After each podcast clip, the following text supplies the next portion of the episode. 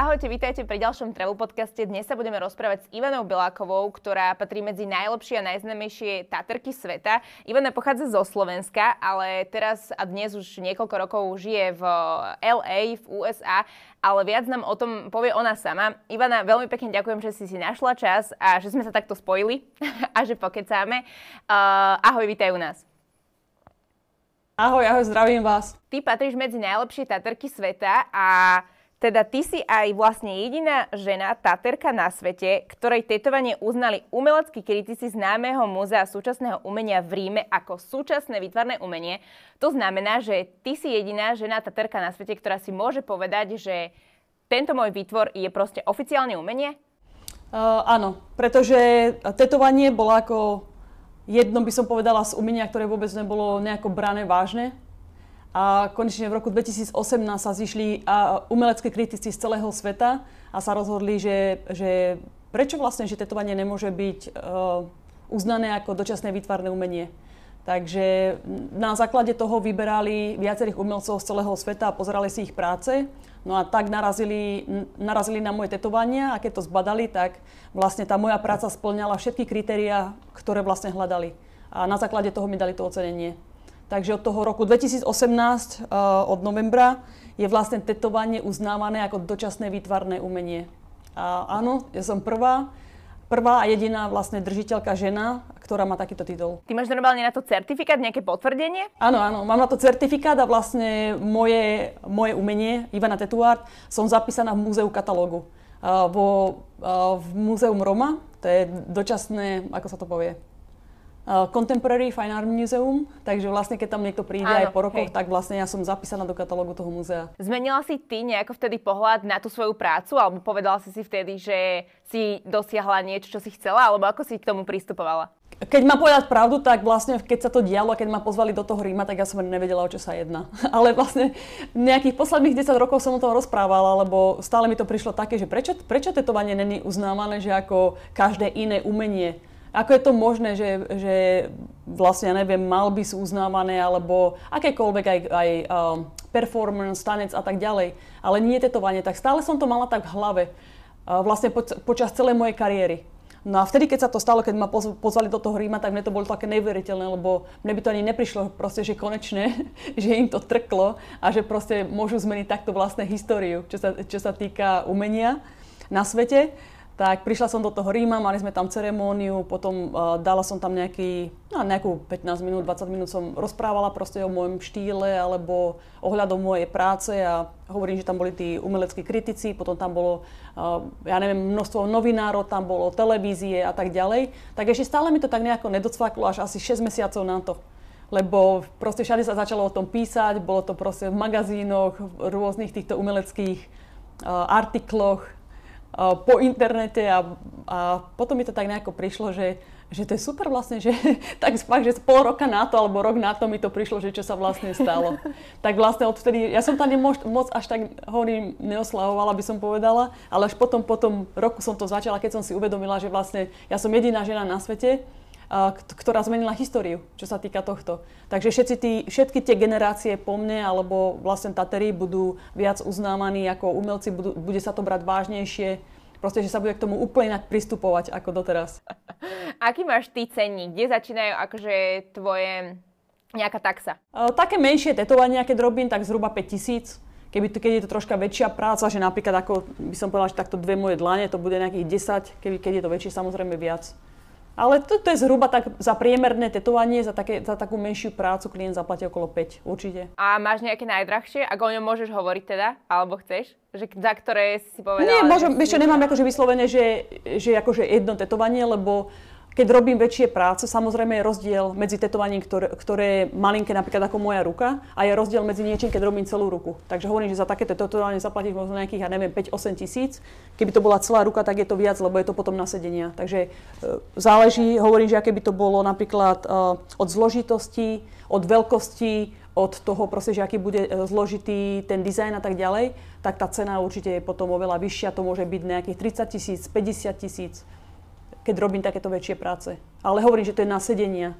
Takže kebyže mám vybrať, napríklad robila som viacero takýchto, že my to voláme, že sleeve, akože celý rukav, tak to, to vyjde na nejakých, hovorím, že zhruba od 30 do 50 tisíc.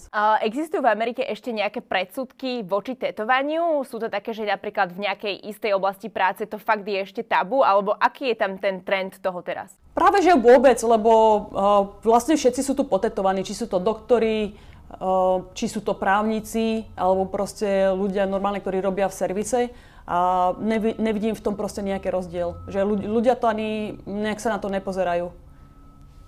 Takže tetovania sú tu určite není tabu, každý je tu potetovaný. Ako vidíš, že sa mení ten trend, že napríklad čo išlo pred 20 rokmi, keď si začínala tetovať a čo najviac ide teraz, aké vzorce, obrázky, ornamenty? Tetovanie mi príde ako móda. To je podľa mňa tak isto, že, že je proste toľko rôznych štýlov a proste, že sú nejaké rôzne sezóny a tak ďalej.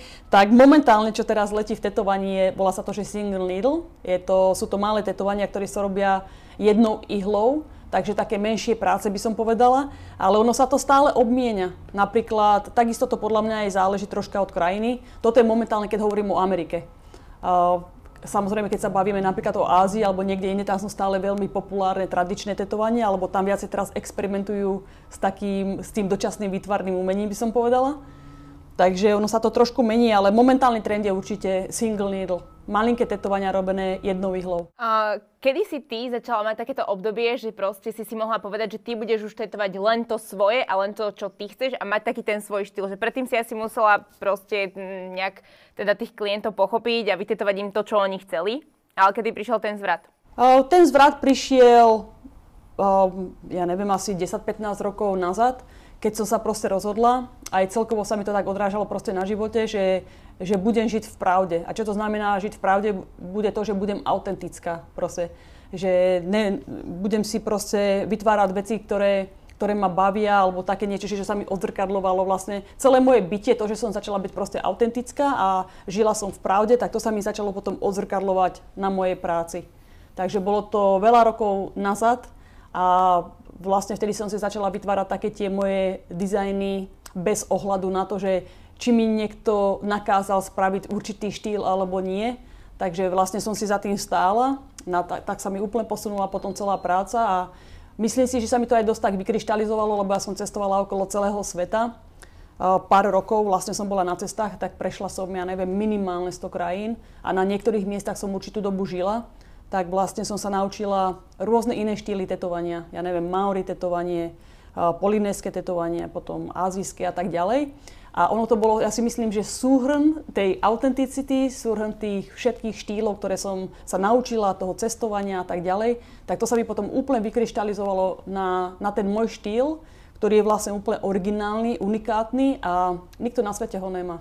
Takže môj štýl, ja to volám funky color, je súhrn viacerých vecí dokopy, by som povedala, že toho vytvarného umenia, grafického dizajnu, potom takého pouličného umenia, grafity, je tam trošku realizmu, kartónu a tak ďalej. Čo teba inšpiruje k vytváraniu? Akože ty sa pozrieš na toho klienta a povieš mu, že tak tebe nakreslím nejakého motýla farebného, alebo podľa čoho sa riadiš pri tých klientoch? Uh, vycítim energiu, ja vidím farby. Tak keď, keď si klient spraví so mnou objednávku, takže ja väčšinou vyžadujem na to jedno, dve slova. To mi úplne stačí. Ako si ty povedala, motýla. A to je, to je celé, čo potrebujem k tomu. No a keď vidím, keď vidím klienta proste, že ho zabukujem a príde, tak ja v momente vidím farby a na základe toho sa proste rozhodnem alebo e, vycítim takú tú dynamiku toho človeka. Ale to je všetko energia, by som povedala. Takže poprvé vidím farby, po druhé vycítim jeho energiu, takže tým pádom viem, že ten, to tetovanie, ktoré budem robiť, či bude nejaké také bláznivé, troška viac také uletené, alebo či to bude troška také konzervatívnejšie. Takže ono to je no, neviem, myslím si, že mám taký ten šiestý zmysel na toto, takže to mi dosť dopomáha k mojej práci. ty máš teraz aj vlastné štúdio. Aké je to podnikať v Amerike? Neviem, či to vieš nejak porovnať možno so Slovenskom, že či by bolo v Slovensku, na Slovensku ľahšie sa predrať, alebo či si na tým niekedy tak rozmýšľala, že čo keby si zostala tu, alebo čo keby si zostala niekde inde? popravde mne je to úplne jedno, kde by som bola. Či by som bola na Slovensku, či by som bola v Amerike, lebo ja si myslím, že keď má človek určité kvality, alebo čo sa týka pracovnej morálky, tak e, všade na svete sa dá preraziť. Takže je mi to úplne jedno, či som na Slovensku, proste ten, tá moja koncentrácia na to, na to čo robím a, a tie ciele, ktoré chcem a idem si za tým, že proste nič mi nestojí v ceste, tak to je úplne jedno, kde by som bola. Ja si myslím, že to naozaj záleží len od človeka, od jeho šikovnosti, od jeho oddanosti a od toho uh, fokusu. Vieš, že proste, že byť zameraný na niečo. Takže je to úplne jedno. To je, to je podľa mňa len kvalita, ktorá je v človeku. Je to proste, že niečo, čo niekto má alebo sa naučí a podľa toho si proste riadi život. Takže myslím si, že je to inak všade to isté. Vieš, keď, keď napríklad porovnám Slovensko s Amerikou, tak e, čo sa týka vlastne dokumentácie alebo z, z hygienického hľadiska alebo čo sa týka papierovačiek a tak ďalej, tak je to v podstate skoro to isté. Proste všade sa musia platiť dane, všade musíš mať určité povolenia na to, aby si robila určitý druh biznisu, takže v tomto smere mi to príde presne to isté. Ty tu už viacej mužov alebo ženy? Mám to naozaj tak pol na pol. Ja si niekedy pozerám na Instagrame proste, že je fanúšikov, že, že ako to mám, lebo dosť často dostávam túto otázku a mám vyslovene, mám 52% žien, 48% mužov, ale ono je to vždy, niekedy je to tak vyslovene, že úplne že blízko. Takže aj čo sa týka mojej klientely, ktorú tetujem, tak je to tiež tak skoro 50 na 50 by som povedala. A fanúšikov takisto. A aký bol najstarší uh, klient, ktorého si kedy tetovala? Pamätáš si, spomínaš si na takého? Áno, bolo to, pred, uh, bolo to presne pred týždňom, 95 ročná pekná dáma. A bolo to jej, že nejaké 20. tetovanie? Bolo to akože, ako, ako, ako bola, aká bola tá situácia? Bolo, bolo to malinké tetovanie, ktoré som jej robila. Malinké tetovanie, bolo, trvalo mi to vyslovené uh, 5 minút možno. Tak len malinký ornamentík som jej robila. Áno, ale to je naozaj, to je, že 95, 95 roční ľudia. Ja keď to porovnám na Slovensku, tak, tak samozrejme, že to záleží od človeka, ale tu, tu sú troška takí, by som povedala, tí ľudia takí mladší aj duchom, aj, aj po fyzickej stránke. Takže to, to bol môj taký, toto bola najstaršia klientka, ktorú som mala. Predtým som mala 85-ročného pána, ale táto, táto pani mala 95 rokov. Ako vyzerá taký tvoj bežný pracovný deň? Akože koľko o, napríklad máš jedného? Väčšinou, keď ráno vstanem, ja si vždy pripravujem môj pracovný deň noc vopred, aby som proste neplýtvala časom, tak mám určité veci, že ktoré treba spraviť, ale keď tetujem, tak ráno vlastne stanem o nejakej 6. zhruba, robím nejaké veci na počítači, niekedy si ešte tak dopripravujem dizajn, v štúdiu som o pol desiatej, o desiatej začínam tetovať a beriem iba jedného klienta na deň, takže niekedy to môže byť, keď robím trošku, keď mám nového klienta, tak to trvá troška dlhšie, strávim možno s klientom nejakých 6-7 hodín, keď je, to, keď je to nejaká dorábka trošku menej, ale v podstate je to tak, že ráno robím niečo na počítači, potom tetujem, no a väčšinou po práci sa idem prejsť, alebo si znova ešte robím nejaké veci a večer znova na počítači. Takže momentálne si buď strihám, tak vieš, starám sa o sociálne siete, pripravujem si videá na YouTube, alebo niekedy malujem, takže ono to záleží. Ale väčšinou ja som, ja som taká, že proste, že ja žijem umením, alebo to je úplne, že pre mňa ako vzduch, ktorý dýcham, takže v podstate ja stále niečo vytváram. Či je to, či je to fyzické, alebo už len v hlave mi to celé začína, že proste e, niečo tvorím. A zmenila korona, alebo teda tá pandemická situácia nejako tvoju prácu, prípadne, že ako? Bol, bola si úplne zavretá, alebo si chodila? Ako to tam teraz aj máte? Malo to tu taký istý dopad ako, ako na Slovensku. Takže kopu biznisov skrachovalo, kopu biznisov, veľa biznisov bolo zatvorených a takisto to malo aj e, dosť negatívny dopad samozrejme na aj malo to takisto negatívny dopad aj na moje štúdio, pretože som musela byť zatvorená určitú dobu. Ale zase na druhú stranu mám veľa privátnych klientov, takže na, to, na tom som pracovala. Ale keď to mám celkovo zhodnotiť, tak ako hovorím, že bolo to aj pozitívne, aj negatívne, ale ja sa vždy pozerám len na to pozitívne, takže počas tohto obdobia, počas tej karantény, alebo keď bolo štúdio zavreté, tak som sa naučila malovať, potom začala som vytvárať videá na môj YouTube kanál Ivana Tattoo Art, spravila som asi nejakých 200-300 videí, takže to, bolo, to, to bola taká vec, na ktorej som pracovala. No proste, že takto som si, venovala som sa viac svojej značke, mojej značke ITA Los Angeles, mám tam proste nejaké, ako sa to povie, také doplnky, nejaké oblečenie. Takže ja som v podstate stále niečo tvorila. Na, na mňa osobne ja to berem ako pozitívny dopad, pretože som mala čas robiť veci, ktoré, ktoré som tak troška predtým tak posúvala do úzadia. V slovenských médiách sa strašne veľa teda píše aj o tom, že tetuješ celebrity, že si teterka celebrit. kedy sa ti ozvala nejaká taká, nejaké také prvé meno, že si si povedal, že wow, tak ja idem tetovať celebritu? Celebrity som tetovala veľa rokov ešte v Austrálii, keď som bola, takže to bolo nejaký 2006, 2008, 2009, takže tam také, skôr také tie austrálske celebrity by som povedala. Ale vtedy som sa moc ani nevenovala ani sociálnym sieťam, ani takým veciam, proste ja som chcela len tetovať, to bolo celé. No a teraz, keď som bola v Amerike, som mala nejakých, ale nikdy som to nejako nepostovala. Až asi pred dvoma rokmi, myslím, že sa to zmenilo, keď som dva roky alebo rok dozadu, tak som si iba tak povedala, že nie, že musím, musím proste dávať viac vecí alebo tak viac zo seba, že čo robím, alebo aj tak viac zo súkromného života, aby ma ľudia poznali, lebo každý, každý poznal moju prácu, ale nikto vlastne ne, nevedel skoro, že kto je za tým. Takže vtedy som sa tak rozhodla, že dobre, tak teraz keď budem mať aj nejaké takéto celebrity, alebo že, že niečo, také, e, niečo také robím, tak dám to na sociálne siete a podelím sa o to s druhými. Takže pred rokom som začala dávať viac ako rok nazad. Keď som tetovala Chrisa Browna, tak som, som sa s tým podelila. Potom som tetovala, ja neviem, momentálne teraz Lil Wayna, ten je môj klient. Kuava, potom tu mám v Amerike skôr takých známych, ale keď hovorím úplne o svetových celebritách, čo poznajú aj ľudia na Slovensku, tak by som spomenula týchto. Alebo chalanov z Migos, to ľudia poznajú. To sú také najväčšie, ale potom mám tu dosť takých ešte amerických, by som povedala, že nie sú akože celosvetové celebrity, ale v Amerike sú celebrity. Ako napríklad Hoodie, uh, Lil Twist, potom, koho by som spomenula, Rich the Kid, uh, Boogie a tak ďalej. Takže mám veľa takýchto, tých amerických celebrit mám veľa. Tetujem väčšinou tak raz, dvakrát do týždňa.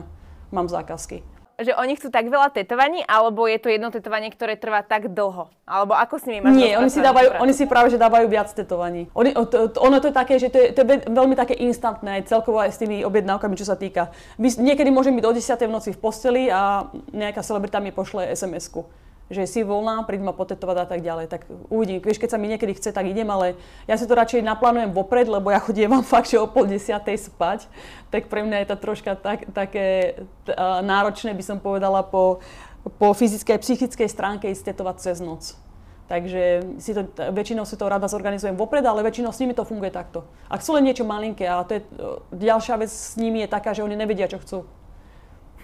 Takže ja si musím vyslovene, ja si musím pobaliť, že polku môjho štúdia, zobrať si tlačiarne, počítať všetko a proste prísť tam a e, väčšinou sa tak rozhodnú na, na, na mieste, že čo si dajú. A majú aj nejaké bizarné požiadavky alebo také, ktoré ťa šokovali, že si zostala v nejakej takej situácii, že OK?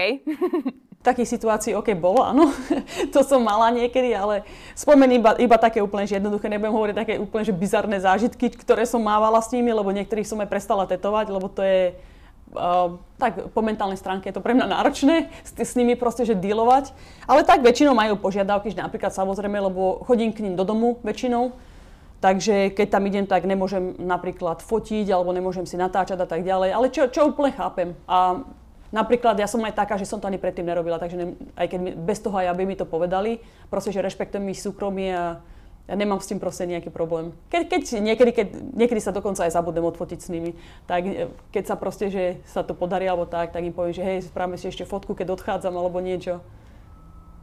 Neviem, moc to nevnímam. Ja som tam proste, že mne ide len o to, aby som tam prišla, dala im nejaké dobré tetovanie a proste týmto pre mňa skončilo. Keby som ja napríklad teraz chcela sa k tebe objednať, tak kedy dostanem voľný termín? Si úplne, že prebukovaná, alebo... Ono záleží, čo by si chcela. Keď to bolo niečo malinké, to vždy môžem proste, že tam ťa niekde dať. Môže to byť vyslovene, že zajtra, môže to byť o mesiac. Takže s tými malinkými prácami nemám vôbec problém. To sú, chápeš, to je pár minút práce. To, to nie je niečo, že proste, že mi trvá hodiny alebo niekoľko sedení. Takže ono to môže byť vyslovene, že od na druhý deň objednal. Uh-huh.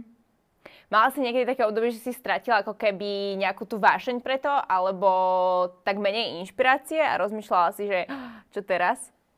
Lebo tak umelec, umelcom sa to niekedy môže stať? Viem, ja o tom stále počúvam, ale z mojej vlastnej skúsenosti, keď sa napríklad pozriem aj na svoju kariéru, alebo že, že čokoľvek proste, že čo robím, tak nemala som proste takéto, niečo sa mi nestalo. Ono, ale to je preto, že napríklad ja mám vždy rozbehnutých viacerých projektov. Že také niekedy cítim, že dobre, že uh, v tetovaní, predtým som veľa tetovala, teraz, teraz to mám tak pekne vybalancované, by som povedala, ale keď som bola mladšia, som, som, dosť, som dosť veľa pracovala, aj dlhé hodiny, tak ono to bolo skôr, že mentálne som nebola nikdy unavená, ale po fyzickej stránke. Lebo pre mňa je to relax, keď tetujem. Ja to milujem ale po fyzickej stránke, takže to boli časy, keď som si dala troška akože prestávku, že napríklad som išla cestovať alebo na dovolenku, že som vyslovene sa musela úplne, že od toho, uh, no, že som si musela dať prestávku. Ale hovorím, že po fyzickej stránke, nie po mentálnej. Lebo po mentálnej stránke ja pracujem stále. Mne, pros, stále mám nejaké nápady v hlave alebo stále mám nejaké vízie na dizajny a tak ďalej. Takže, takže s tým problém väčšinou nemám. A hovorím, že mám rozbehnutých viacerých projektov, takže keď, keď napríklad cítim, že chcem robiť niečo iné, tak robím niečo iné. Keď cítim, že chcem viac tetovať, tak viac tetujem. Takže, takže z môjho, hovorím, že z mojej skúsenosti osobnej som, sa mi takéto niečo ešte nestalo. Proste stále ma niečo inšpiruje, život ma, život ma inšpiruje.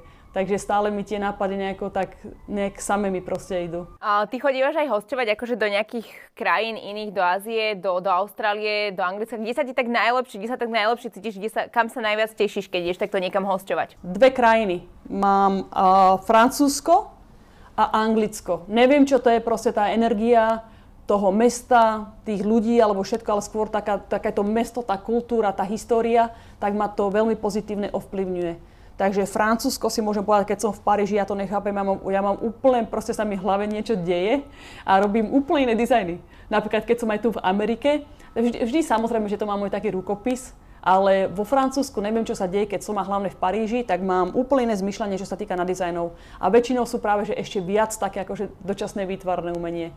Viac experimentujem, som ešte viac taká, aby som povedala, že um, ako sa to povie, inovatívna, alebo že ešte, ešte viac také, mm-hmm. že mhm. uletené sú tie, tie tetovačky. Mm-hmm. Takže Paríž má úplne že úžasný vplyv na mňa a takisto aj Londýn. Mám veľmi rada aj tetovať v Londýne. A ešte, keď to aj porovnám, napríklad tá mentalita tých ľudí, tak vo Francúzsku som pre nich majster a čokoľvek spravím, oni sú v pohode s tým. Proste, že ma nechajú robiť úplne, čo chcem.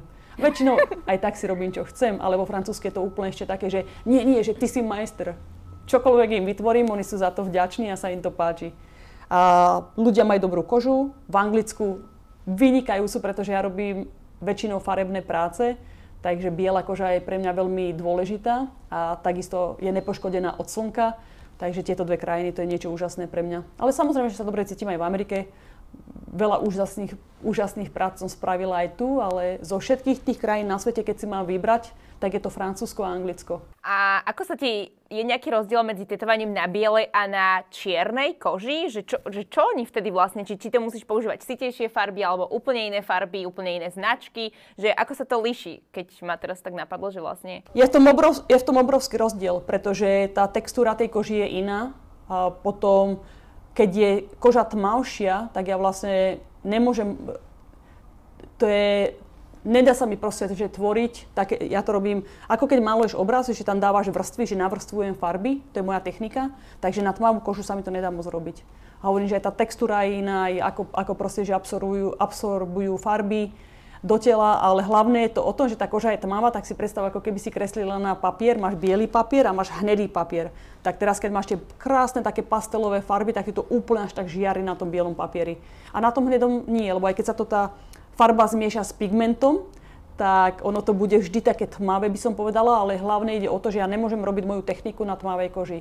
Takže keď tetujem e, ľudí s tmavšou pokožkou, tak e, väčšinou, sa, väčšinou chcem robiť len čierne tetovania aj k celebrity, keď tetujem, lebo väčšinou mám, teraz mám tak dosť rozbehnutých reperov, ktorí, sú, ktorí majú tmavšiu kožu, takže väčšinou vždy ich nabadám, že nech si dajú čiernu. Niekedy tam dám do toho, že troška červenej, tá docela ešte drží, alebo zelená, ale vždy im tak poviem, že to farebné, že až tak moc fungovať akože nebude, že spravíme čierno-biele a možno, že do toho dám trošku červenú. Takže asi všeobecne tie tetovania, či farebné alebo čierno-biele, vyzerajú lepšie na bielej pokožke a asi aj dlhšie tam vydržia? Určite. Teraz v Európskej únii, teda Európska únia zvažuje, že chce zakázať tie zelené a modré farby kvôli tomu, že to má nejaké rakovinotvorné účinky. Ako sa toto vníma v USA, prípadne aký máš ty na to názor? Lebo u nás sa teda viem, že spisovali nejaké petície, pokiaľ sa nemýlim. Takže môj názor je na to taký, že je toľko iných vecí, ktoré spôsobujú rakovinu, alebo je toľko iných škodlivých vecí do tela, ktoré si ľudia dávajú, či sú to alkohol, či sú to drogy, či je to, ja neviem, možno, že aj cigarety, nikotín. Takže je toľko vecí, že ktoré spôsobujú rôzne choroby alebo aj rakoviny a príde mi to dosť také politické, že napríklad teraz, keď chcú zakázať tú modrú a zelenú farbu, tak mi to príde až úplne, že na hlavu by som povedala, lebo tetovací priemysel už toľko trpel počas napríklad aj tejto korony alebo počas celého roka už toľko trpel, že proste, že štúdia museli byť zavreté. Úplne si myslím, že je to na hlavu, pretože máme najpresnejšie hygienické pravidlá. Máme tam, predstav si, ako keď ideš na operačnú sálu, tak, tak vyzerá napríklad moje štúdio, že je to celé čisté, môžeš tam skoro zo zeme jesť. a používame všetko len na jedno použitie a tak ďalej. Takže z hygienického hľadiska, alebo čo sa týka po takejto hygienickej stránke, sú tetova- tetovací priemysel jeden úplne z najbezpečnejších. A hovorím, že toľko, koľko sme trpeli aj za posledný rok, alebo pred tým tie roky, že to nebolo brané ako umenie a tak ďalej. A teraz nám chcú zakázať tú zelenú a modrú farbu v Európe, kvôli tomu, že to má nejaké škodlivé účinky, tak je to úplne cez palubu. A, takže si myslím, že je to aj z politického hľadiska. A hovorím, že je kopu veci, ktoré spôsobujú rakoviny a je to podľa mňa len na výbere človeka. Nikto ti nemôže zakázať, že chcem si dať do tela alebo chcem sa dať potetovať s modrou alebo zelenou farbou. Nikto ti nemôže zakázať, že budeš piť, nikto ti nemôže zakázať, že si zoberieš nejaké drogy. Vieš čo myslím? Takže z tohto hľadiska, toto je presne môj názor, čo by som na toto povedala. Je veľa, veľa iných ľudí, e, vecí, ktoré by mali byť zakázané. Podľa mňa, OK, uh, ja neviem, veľa aj potravín spôsobujú rakovinu, ktorú by sa podľa mňa absolútne nemali predávať. Takže ako je to možné, že to je v poriadku a farby na tetovanie, čo sa ľudia nedávajú všetci tetovať, to je fakt, fakt že len kto chce a takisto si nemusíš dávať také tie farby, keď nechceš, že je to naozaj na, na, len na tvojom rozhodnutí, tak to chcú zakázať. Stalo, stalo sa tebe niekedy, že ti niekto prišiel reklamovať tetovanie, alebo že ti povedal, že no mne sa z toho proste toto vyhodilo a teraz ty za to môžeš, alebo majú niekedy taký negatívny prístup? To sa môže stať napríklad, ja keď tetujem, tak ja vždy vyžadujem dve sedenia. Ja nikdy nespravím tetovanie, pokiaľ to není, že nejaké že vyslovene, že nápis alebo niečo, ale keď robím farebné tetovania, tak vyžadujem vyslovene minimálne dve sedenia. A presne, lebo keď mám nového klienta, napríklad môže sa stať, môže to byť kombinácia vecí. Niekedy môže mať klient alergickú reakciu na farbu, niekedy sa môže stať, že klient sa o to uh, nesprávne stará, o to tetovanie, alebo že sa mu niečo vylúpne, napríklad počas toho hojenia, čokoľvek sa môže stať. Takže na základe toho vyžadujem vždy druhé sedenia, lebo si to presne pozriem, že ako to je. Keď treba niečo dofarbiť, tak to dofarbím. Takže z tohto dôvodu také nejaké že reklamácie nemám. Lebo vždy to proste viem, že sa to dá potom napríklad opraviť alebo spraviť lepšie a si za tým stojím. Proste je to moja práca, takže um, z tohto dôvodu, nie že len z toho, že napríklad, že niečo sa stane, už aj z toho dôvodu, že to proste chcem skontrolovať a aby to bolo čo najlepšie spravené. Takže môže sa stať čokoľvek, ale nemusí to byť zrovna, že chyba Tatera naozaj. To môže byť, uh, ako som povedala, že to nikdy nevieš proste, že ako sa to napríklad zahojí, alebo tá koža ako na to zreaguje. Vo väčšine prípadov je to v pohode. A keby to bolo vyslovené niečo také, že, že by som pokazila, tak ja mám veľmi abstraktný štýl a ten klient napríklad nevie, že čo ja robím. Tak, ke, takže ja keby si poviem, že pokazila som tetovanie, tak by to bolo čisto len to, že ja si to poviem sama sebe, že to je len na mojom svedomí, že keď viem, že som proste, že no, že to mi je, že to som troška pokazila, alebo že to mi nevyšlo, alebo niečo, ale opäť mám to druhé sedenie, takže vždy to môžem napraviť.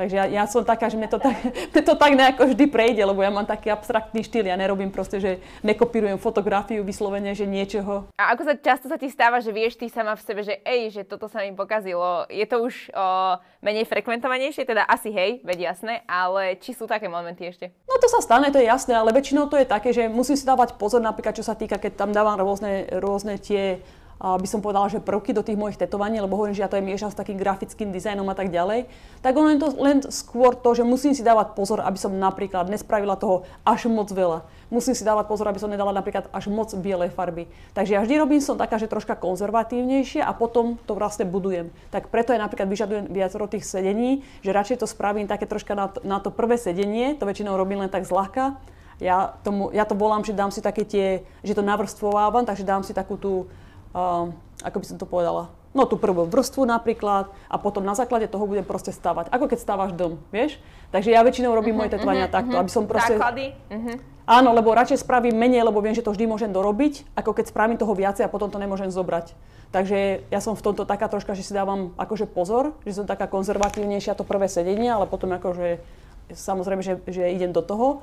A ja si napríklad tetovania nepre, nepredkresľujem. Hovorím, že ono je to také, že pripravím si nejaké referencie, ale keď vlastne potom zbadám toho klienta osobne a keď vidím tie farby, keď vycítim tú energiu, tak ja na základe toho robím.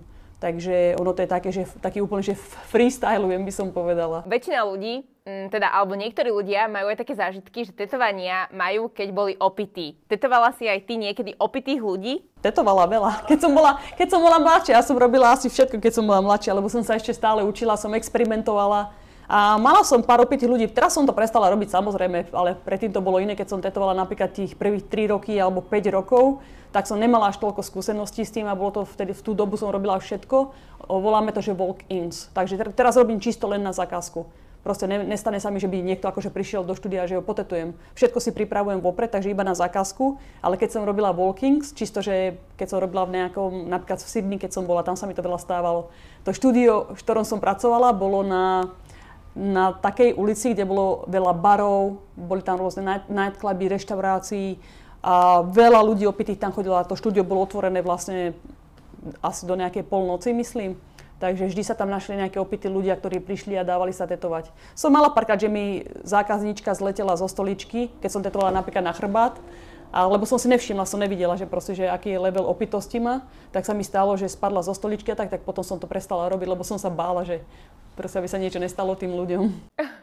Aké sú najcitlivejšie miesta? Spozorovala si niek tak všeobecne, dá sa to tak nejako že generalizovať, že kde to najviac boli? Najviac to boli na kostiach, takže by som povedala túto vrch ramena, lokeť, krk je, celé toto je veľmi bolestivé, celá, celý krk, kľúčne kosti, kde sú sternum, rebra bolia, koleno, takže tieto miesta celkovo, že kde, kde sú kosti, to je dosť bolestivé alebo potom hovorím, že ten, aj ten krk bol dosť bolestivé miesto. A znášajú bolesť lepšie muži alebo ženy? Ja by som povedala, že asi ženy. To som chcela počuť. Ženy sú, ženy, ženy sú troška, keď to, je to o troška malý rozdiel, ale celkovo som si všimla, že ženy to lepšie znášajú ako muži. Oni sa asi potom už aj boja pri, prísť na to sedenie, možno nie, že by aj chceli dokončiť, ale Veľa celebrít máš... mám rozrobených, ktorých som aj nedokončila tetovanie, lebo ich to boli.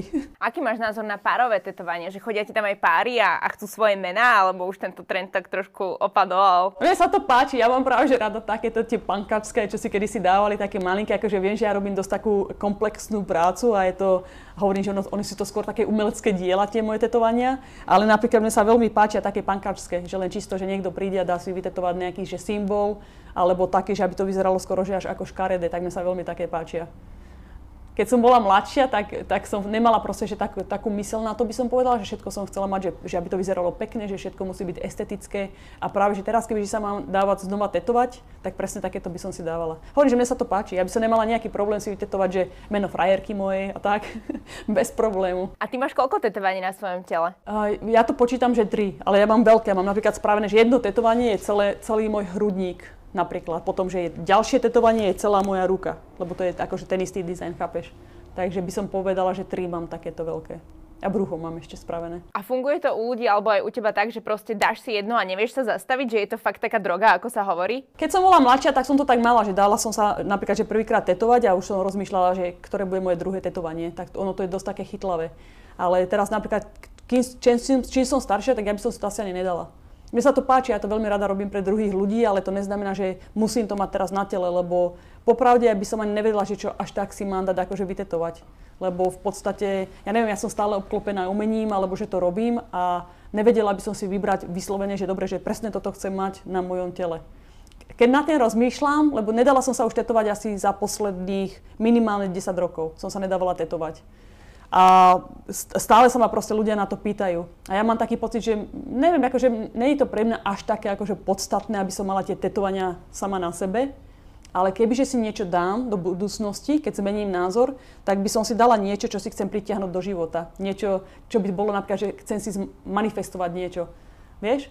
Napríklad čisto len by to bolo slovo, alebo nejaká veta, ale, ale niečo také, že čo si chcem pritiahnuť do života. Takže keď sa na to pozriem, tak stále akumulujem tú energiu toho a stále by mi to pripomínalo, dokým sa mi to vlastne odrazí na mojom živote. Že to budeš stále vizualizovať, pozerať sa na to, až sa to nakoniec zmotní a teda bude to realita. Máš nejaké také... Áno, to je ako keď si Hm? Áno, hovor, hovor. No hovorím, áno, že vieš čo, myslím, napríklad, ja by som si dala túto, si myslím, že na budúce, keď sa dám tetovať, túto si dám niečo asi na ruku, nejaký nápis. A je to čisto len preto, predtým som chcela, že just love, akože láska, lebo láska je pre mňa najvyššia vibrácia a proste, že všetko, aj celé bytie, celé zmýšľanie, všetko chcem, aby bola láska, vieš? Takže to som, to som mala také, že dlhé roky to mám už v hlave, že čo by som si dala, lebo hovorím, že pre mňa to musí mať pozitívny význam a niečo, čo, čo chcem zmanifestovať do môjho života, aby sa mi to odrazilo na môjom živote. Takže to bolo moje také, že čo som rozmýšľala, alebo potom uh, by som si dala možno, že abundance, to je, uh, to znamená ako, že, ako sa to povie. Vieš čo je abundance? hojnosť. Zrovna Hoj, hojnosť, že proste, že máš hojnosť v živote, ale, vš- ale všetkého, vieš, uh, skvelú rodinu, kamarátov, prácu, peniaze, či sú to materiálne, nemateriálne ve- veci, ale hojnosť. Mentálne. Presne, aha. Takže takéto veci by som si dala na seba tetovať a čisto len nápisy. Takže si predstav, že každý deň sa na to budem toľkokrát pozerať a manifestácia vlastne uh, funguje tak, že najprv, najprv na to myslíš, proste, že máš to tu v hlave a potom ti to tak padne do povedomia. No a keď ti to padne do toho povedomia, že už toľkokrát si to videla, toľkokrát si na to myslela, že ono to teraz sa všetko spojí na to, aby ti to vyšlo, vieš? Manifestovala, si si nejak to, nejako aj túto svoju cestu, že vedela si od začiatku, ako to presne chceš, ako sa tam chceš dostať a mala si vždy jasný cieľ pri tejto svojej kariére? Mala. Mhm.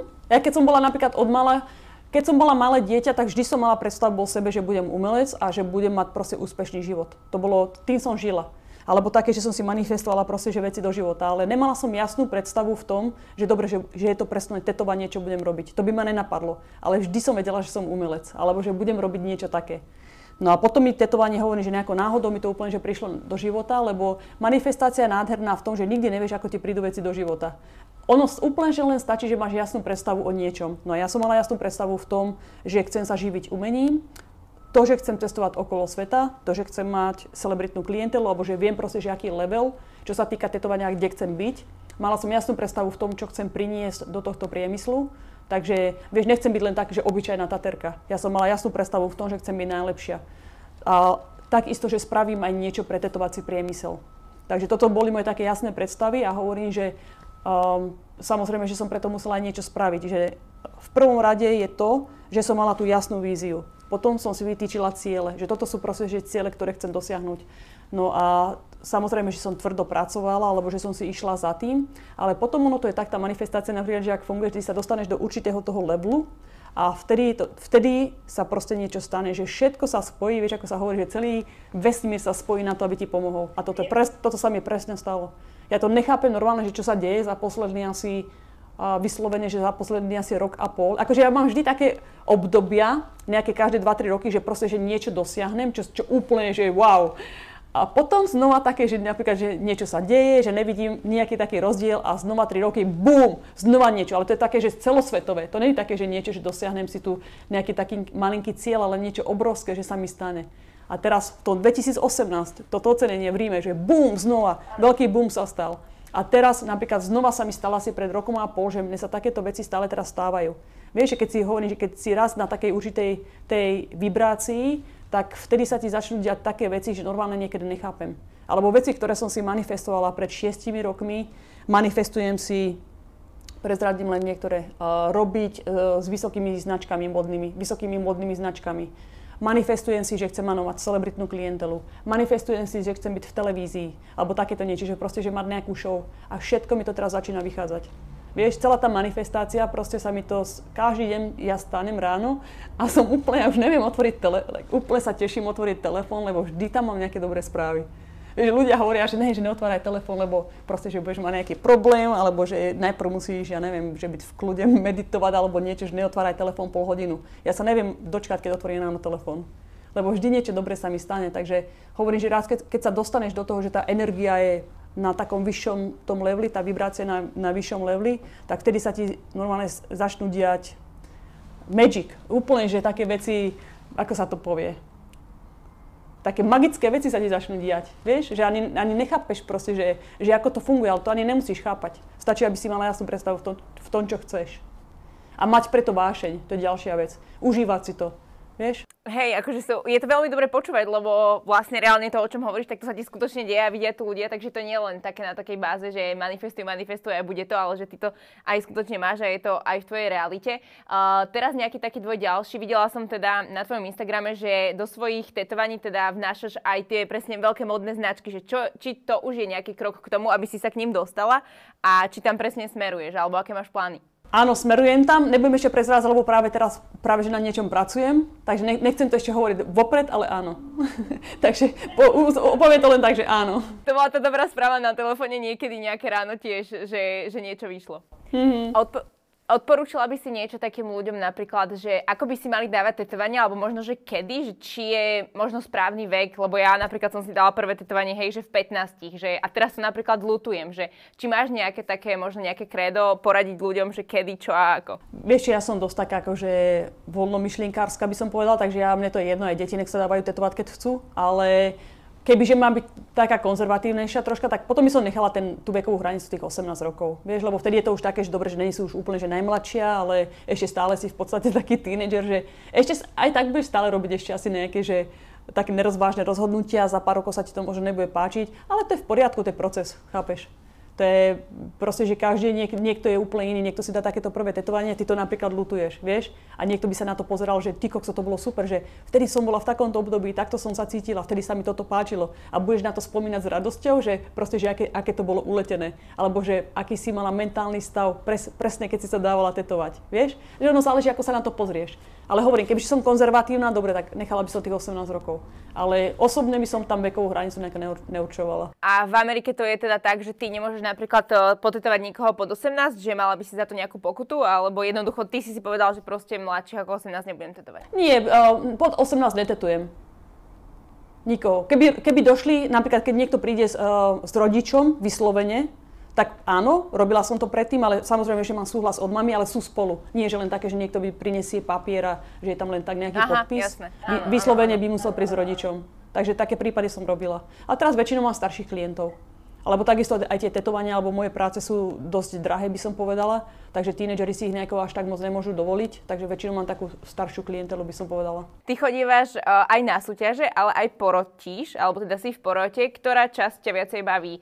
Súťažiť a vyhrávať, alebo byť ten porodca a vnášať tam nejaký ten svoj názor? Porodca určite. Určite porodca, pretože e, pre mňa je veľmi zrušujúce vidieť napríklad tú novú generáciu alebo tých nových umelcov, lebo keď som, ja som na scéne, na scéne už vyššie 20 rokov a cestovala som okolo celého sveta na tieto tetovacie konvencie a na takéto rôzne tie súťaže, kde som súťažila a takisto som bola aj porodca, ale hovorím, že už taká tá moja generácia, napríklad keď som, keď som ja tieto veci robila, tak my sa všetci tak akože poznáme z, uh, z tohto biznisu, hej. Ale teraz práve, že to pre mňa oveľa lepšie, ak chcem byť len porodca, pretože ja chcem vidieť tie nové generácie alebo tých nových umelcov alebo nejaké talenty možno, lebo vtedy to vidíš najlepšie, keď sú napríklad, že v jednej kategórii je 30 ľudí alebo 50 ľudí a vidím rôzne tetovania a, a musím ich posudzovať, tak pozerám sa na uh, zhruba tri hľadiska, na čo sa pozeráš. Po technickej stránke, po umeleckej stránke, alebo proste, že ako je to umelecké z estetického hľadiska, alebo aký nápad ten do toho, ten uh, daný táter do toho dal originalita toho dizajnu, celkovo na tele, ako to sedí a tak ďalej. Takže tam je viaceré faktorov, na ktoré sa pozeráš. A, a preto hovorím, že pre mňa je to veľa lepšie byť porodca, pretože mám možnosť vidieť všetky tieto úžasné práce a mať na to proste nejaký osobný názor Niekedy to je docela ťažké, keď vidíš, vieš, že sú nejaké dve tetovania naozaj, že máš výhercu a je to nejaká prestížna súťaž, tak vtedy akože sa dávame dokopy, vlastne všetci sudcovia sa musíme dať dokopy a proste, že zvoliť, že ktoré je najlepšie. Ale vždy sú tam tieto faktory, na ktoré sa pozeráme. Ono to musí byť také vyslovené, pre mňa je číslo jedna, keď vidím to tetovanie, že bum, že mi padne sánka. Takže to, toto je niečo, čo mňa osobne zaujíma, pretože po technickej stránke vie každý robiť nejaké pekné tetovania, ale aký je tam nápad, v čom je to iné, v čom sa to odlišuje to tetovanie. Takže ja som, ja som dosť taká, ja keď súdim prácu, že, že som porodkyňa, tak ja som taká, že ja pozerám na tú originalitu a tú unikátnosť toho tetovania. Samozrejme, že po technickej stránke to musí byť čisté, ale ja som vždy taká, že ja sa pozerám na toto lebo toto je jediné proste, čo ťa odlišuje od druhých. Sleduješ aj nejakých slovenských tetérov? Aké máme my, aký majú oni nejaký možno smer slovenský? Máme nejaký špecifický? Uh, špecifický štýl by som povedala, že nie, aj keď Slovensko robí dosť, som si všimla, že buď uh, takú tú realistickú prácu, robia tam dosť čierno-biele tetovania, ale potom tam máme aj umelcov, niektorých, ktorí robia takéto, by som povedala, že tie moderné tetovania, ktoré už sú úplne že na vyššom leveli ale máme vynikajúcich umelcov, máme na Slovensku. Teraz ma hneď napadli štyria dobrí Tatery na Slovensku, len keď o tom rozprávam. Vieš? Jeden, jeden robí také úplne vyslovené umelecké, ako malby, druhý robí čierno-biele, potom je tam jedna holka, ktorá robí, by som povedala, že také možno, že taký, skoro ako graffiti, ale nie je to až také moc graffiti, taký, také niečo, taký mix, ale veľmi pekné tiež aj nápadov, čo sa týka. Je tam jedna holka ďalšia, ktorá robí dosť také tie ornamentálne práce, takže my máme veľa, veľa, máme veľa Tatarov na Slovensku dobrých. A na svetovej úrovni, na svetovej, prepáč, ešte preruším, na svetovej úrovni, podľa môjho názoru sú tam dvaja takí, dvaja, čo poznám osobne, čo robia práce, čo, sú, čo je u mňa svetový formát. Uh, ako by si možno brala, keby niekto, keby si videl, že ako keby niekto kopíruje tvoju prácu? Že stretol si sa niekedy s niečím takým, že veď toto vyzerá úplne ako moje tetovanie, ako vtedy k tomu pristupuješ? Pristupujem k tomu tak, že nikto mi nemôže skopírovať prácu a ja si vlastne prácu nemôžem skopírovať sama po sebe.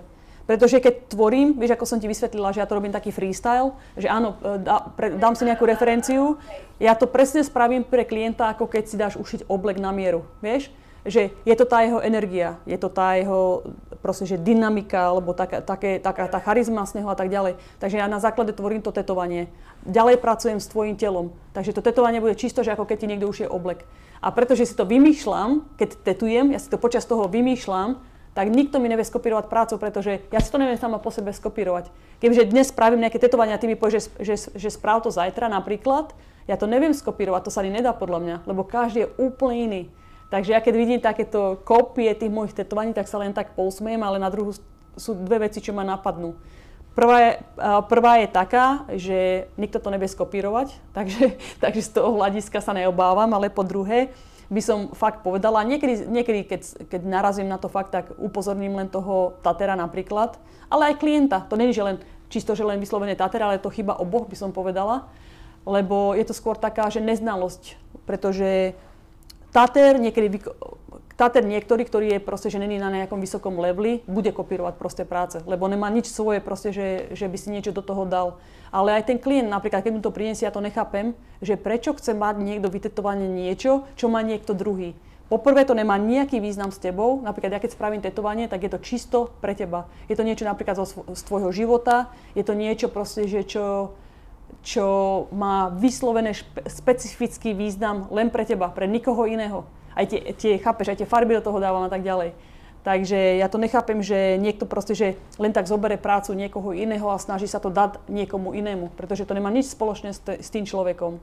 A čo sa týka Tatera po jeho stránke, tak by to bolo tiež také, že ten Tater je nezna- um, ne, nemá proste takú tú znalosť, pretože kebyže má dostatočne takéto vysvetlenie, že to není proste, že OK, kopírovať niekoho iného prácu, takisto vlastne uh, to nie je pekné poprvé, keď, keď niekto sa, že proste zoberie moje tetovanie a si to vyhlasuje za svoje. To sa mi stalo jeden Brazílec, Tater, ktorý má obrovskú, inak obrovské, obrovskú sledovanosť na sociálnych sieťach, chodil na súťaže a kopíroval moje práce a s tými vyhrával na súťažiach. Samozrejme, že to nevyzeralo presne ako moje, lenže pretože tie moje kúsky sú také, by som povedala, extravagantné, že to ne, nevie to proste hoci kto spraviť, alebo že má takú fantáziu, ako mám ja, tak on to kopíroval a už len o tú originalitu, čo išlo, že keď sa na to pozreli, že wow, že to je úplne niečo iné, samozrejme, tak on vyhrával na súťaži.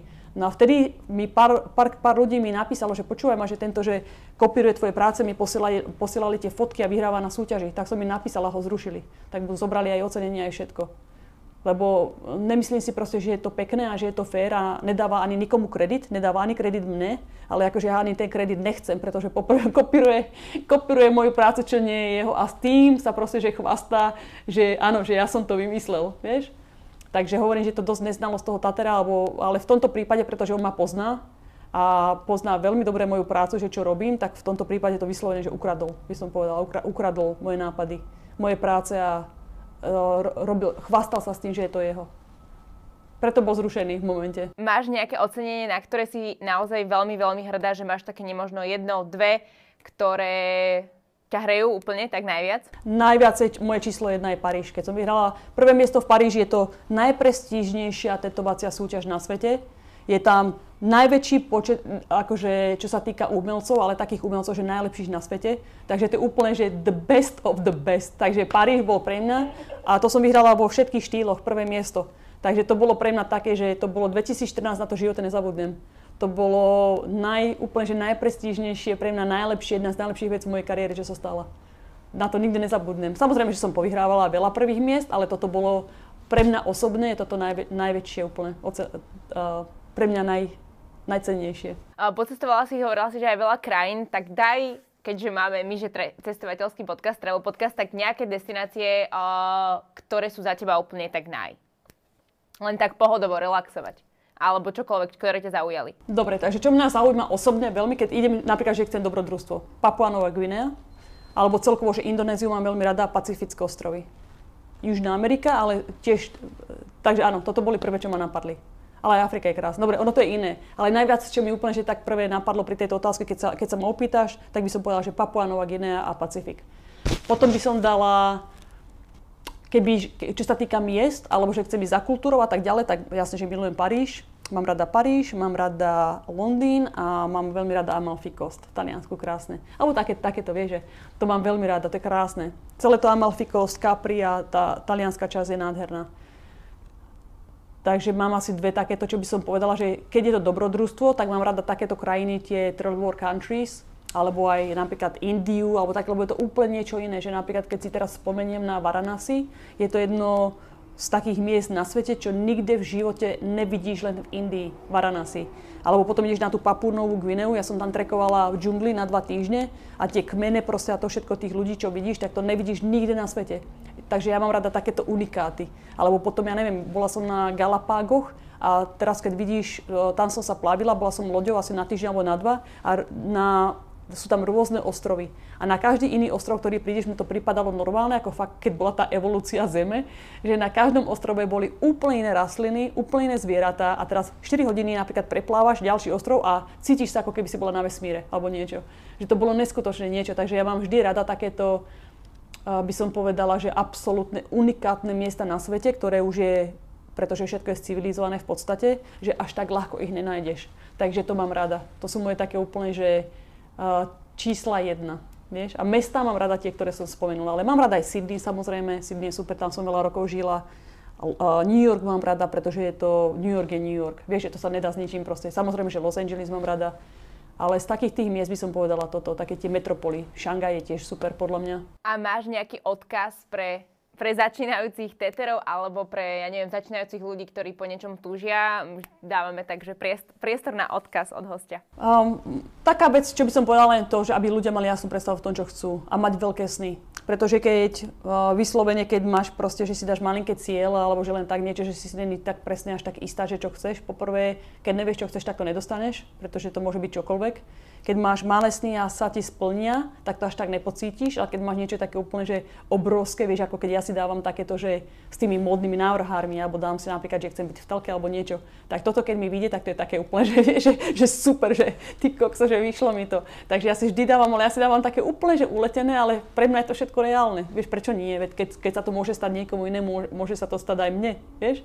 Takže toto by bola taká vec a potom, akože cel, keď sa bavíme, nie že len o začínajúcich Tateroch, alebo o, ale o každom, tak myslím si, že mať vášem pre to, čo robíš, to je najdôležitejšie, pretože ako si sa ma ty pýtala, že či niekedy mám také, že sa mi nech, nie, že nechce, alebo že stratím inšpiráciu, nemám to. Nemám to, pretože ja mám takú vášem, pretože to neexistuje, že, že, že by som to stratila, je to proste vo mne. Vieš, je to vzduch, ktorý dýcham. Takže mať preto obrovskú vášeň a užiť si to a ma, buď sústredený na to.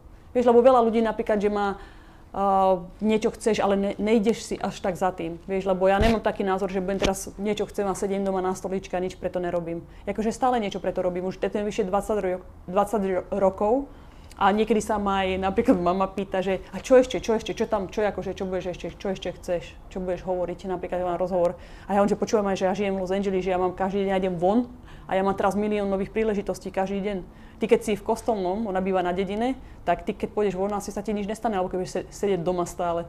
Vieš, že nemáš nejaké možnosti. Takže by som takisto poradila ľuďom, aby, aby išli si za tým, čo chcú. Takže ja keď som si išla za tým, čo chcem, tak v prvom rade som odišla zo Slovenska, Opustila som svoju rodinu, vzdala som sa svojich kamarátov a odišla som úplne do neznáma. Pretože som hľadala tie príležitosti a išla som si za tým, čo chcem.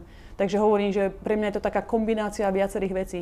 Dať si jasnú predstavu v tom, čo chceš, mať, mať vytýčené ciele, ktoré chceš, alebo že proste, že ako chceš žiť svoj život, ísť si za tým, byť autentický, vždy, byť, vždy mať pravdu sám v sebe, lebo veľa ľudí sú není autentickí v tom, že nežijú v pravde, vieš, že sa snažia napríklad robiť niečo pre niekoho druhého, alebo, sa, alebo robia niečo, čo vo vnútri cítia, že to nechcú robiť, alebo sa schovávajú. Takže pre mňa to musíš, musíš proste byť autentická žiť v pravde. Odzrkadli sa to na celom živote. a hovorím, že preto potom niečo spraviť. Vyhľadávať príležitosti stále a mať úplne, že laserový fokus by som povedala, vieš? Že žiadne také, že nechce sa mi, ani mne sa niekedy nechce, ale to spravím. Vieš, to je, to je podľa mňa presne to, čo ťa oddeluje, že robíš veci, ktoré sa ti nechcú robiť, to je to, čo ťa oddeluje od priemeru. Vieš, mne sa tiež, tiež tu môžem zostať, nemusím ísť v noci nikoho tetovať, alebo niekedy vyslovené, že som unavená a že nechce sa mi niečo spraviť, ale to spravím lebo viem, že ma to proste že niekde posunie, vieš. Takže hovorím, že ono je taká kombinácia vecí, ale toto by som asi tak najviac poradila ľuďom, že aby sa, aby sa sústredili len na veci, ktoré chcú robiť a išli si za tým. Ďakujeme ti veľmi pekne za inšpiratívny rozhovor, teda nech ti vyjde všetko, nech sa ti všetko ja. namanifestuje a, a hlavne, aby si sa dostal teda na Slovensko, lebo sme sa predtým bavili, že nie je o, úplne jednoduché sa sem teraz dostať, že, že si zvykla, ale to som si všimla aj v predchádzajúcich videách, že máš veľmi peknú slovenčinu, pretože komunikujem s ľuďmi takto v Trevu podcastoch a ani nezabúdaš na slovíčka a naozaj tak čisto rozprávaš, takže to to ti bolo aj povedané, takže ja môžem byť ďalšie, ktoré ti to povie fakt akože super skvelá slovenčina aj po toľkých rokoch. Ivana Beláková bola dnešným našim hosťom. Ďakujeme, že si prišla. Ďakujem veľmi pekne. Ďakujem. No a my sa vidíme na budúci týždeň. Majte sa krásni, milí diváci a určite nám dajte odber, like a myslím si, že aj info na Ivanku nájdete dole v popise. Čaute, majte sa krásne.